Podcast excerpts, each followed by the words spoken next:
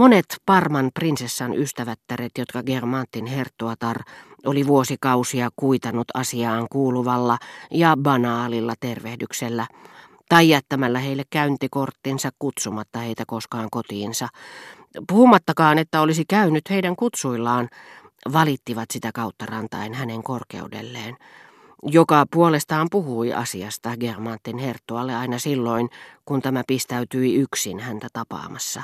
Mutta juonikas herttua, huono aviomies siinä mielessä, että hänellä oli rakastajattaria, mutta luotettava apuri kaikessa, mikä koski hänen salonkinsa kitkatonta toimintaa. Ja Orianin henkevyyttä, joka oli sen pääasiallisin vetonaula, vastasi, mutta tunteeko vaimoni hänet? Ahaa, vai niin? No siinä tapauksessa hänen olisi pitänyt. Mutta minäpä sanon teille totuuden, madam. Orjan ei mielellään seurustele naisten kanssa. Hänellä on ympärillään kokonainen armeija henkeviä ihailijoita. Minä en ole hänen aviomiehensä minä, vaan hänen ensimmäinen kamaripalvelijansa. Joitakin harvoja, hyvin intelligenttejä poikkeuksia lukuun ottamatta, naiset ikävystyttävät häntä. Hyvänen aika, teidän korkeutenne, joka on niin henkevä, ei mitenkään voi väittää, että markiisitar de Souvrella on älyä. Niin minä tiedän kyllä, että prinsessa kutsuu häntä pelkkää hyvyyttään, ja sitä paitsi prinsessa tuntee hänet. Te sanoitte, että Orjan on tavannut hänet. Onhan se mahdollista, mutta hyvin harvoin, siitä voitte olla varma. Ja sitten minun täytyy tunnustaa, että minäkin olen vähän syyllinen tässä asiassa. Vaimoni on kovin väsynyt, mutta haluaisi olla kaikille mieliksi, niin että jos minä antaisin hänen tehdä mielensä mukaan, vierailuista ei tulisi loppua lainkaan. Viimeksi eilen illalla hänellä oli kuumetta, mutta hän pelkäsi, että ellei kävisi Bourbonin herttuattaren luona, tämä voisi pahoittaa mielensä. Minun oli pakko panna kova kovaa vastaan ja kieltää valjastamasta hevosia. Tiedättekö mitä? Minusta tuntuu, että olisi parempi, jos en sanoisi ollenkaan Orjanille, että te olette puhunut minulle Madame de Souvreesta. Orjan pitää niin paljon teidän korkeudestanne, että hän lähtisi siitä paikasta kutsumaan Madame de Souvreen. Siitä tulisi yksi vieraskäynti lisää, ja meidän olisi pakko ottaa yhteyttä myöskin sisareen, jonka aviomiehen minä hyvin tunnen. Minusta tuntuu, että en sano sanaakaan tästä kaikesta Orjanille, jos vain annatte minulle siihen luvan. Me säästämme hänet sillä tavalla paljolta väsymykseltä, huolelta ja touhulta. Ja voin vakuuttaa, että Madame de Souvray ei menetä siinä mitään. Häntä kutsutaan kaikkialle, hän käy kaikkein hienoimmissa paikoissa. Mehän emme järjestä edes juhlia, mitä nyt joskus vaivaisia pikkuillallisia. Madame de Souvray ikävystyisi kuollakseen. Parman prinsessa uskoi naivisti, että herttua ei puhuisi vaimolleen mitään hänen pyynnöstään, ja pahoitteli, ettei ollut saanut järjestetyksi Madame de Souvrain toivomaa kutsua, mutta hän tunsi olevansa ylpeämpi kuin koskaan siitä, että kuului niin vaikeapääsyisen salongin vakituisiin. Tosin tähän mielihyvään liittyivät myös omat hankaluutensa – joka kerta kun Parman prinsessa kutsui Madame de Germantin luokseen, hänen täytyi vaivata päätään, ettei vain tulisi samalla kutsuneeksi ketään, joka voisi tehdä epäedullisen vaikutuksen herttuattareen ja estää häntä tulemasta uudelleen. Tavanomaisina vastaanottopäivinä, kun oli syöty päivällistä, hyvissä ajoin, sillä prinsessa piti kiinni vanhoista tavoista, johon osallistui aina muutamia kutsuvieraita. Parman prinsessan salonki oli avoinna vakituisille kävijöille ja yleensä kaikille ranskalaisille ja vierasmaalaisille ylhäisaatelin jäsenille.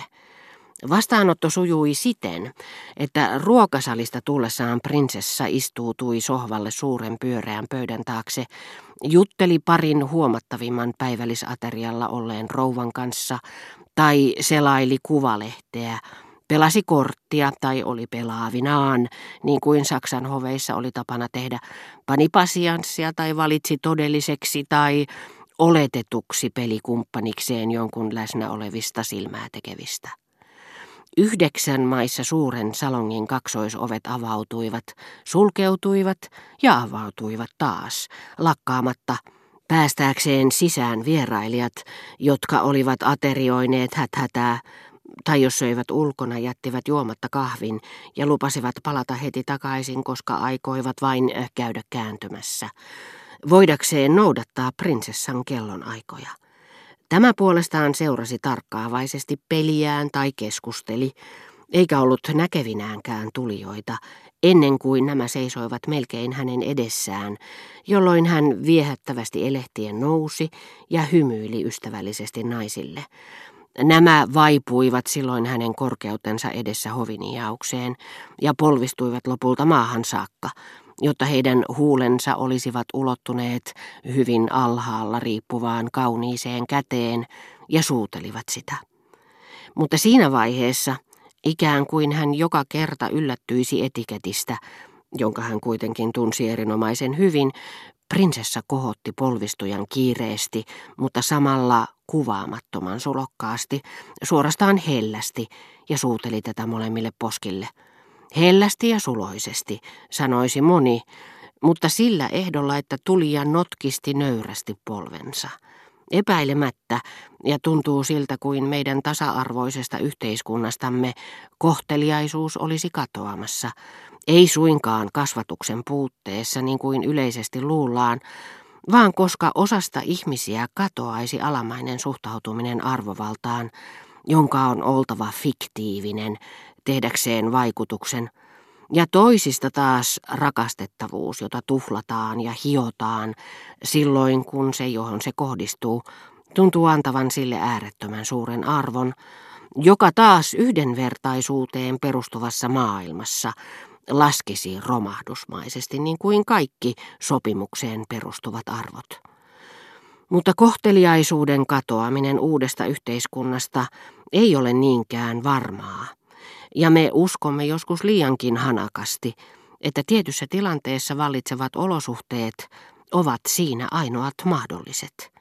Moni etevä ajattelija on luullut, ettei tasavalta voi harjoittaa diplomatiaa, eikä hankkia liittolaisia, ja ettei talonpoikaissääty kestäisi kirkon erottamista valtiosta. Loppujen lopuksi kohteliaisuus tasa-arvoyhteiskunnassa ei olisi sen suurempi ihme, kuin rautateiden saavuttama suosio ja lentokoneen käyttäminen sotilaallisiin tarkoituksiin.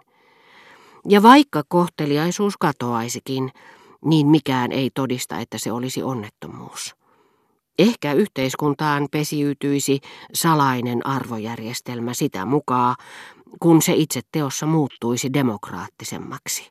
Se on hyvin mahdollista, Paavien poliittinen valta on kasvanut paljon sen jälkeen, kun he menettivät lääninsä ja armeijansa.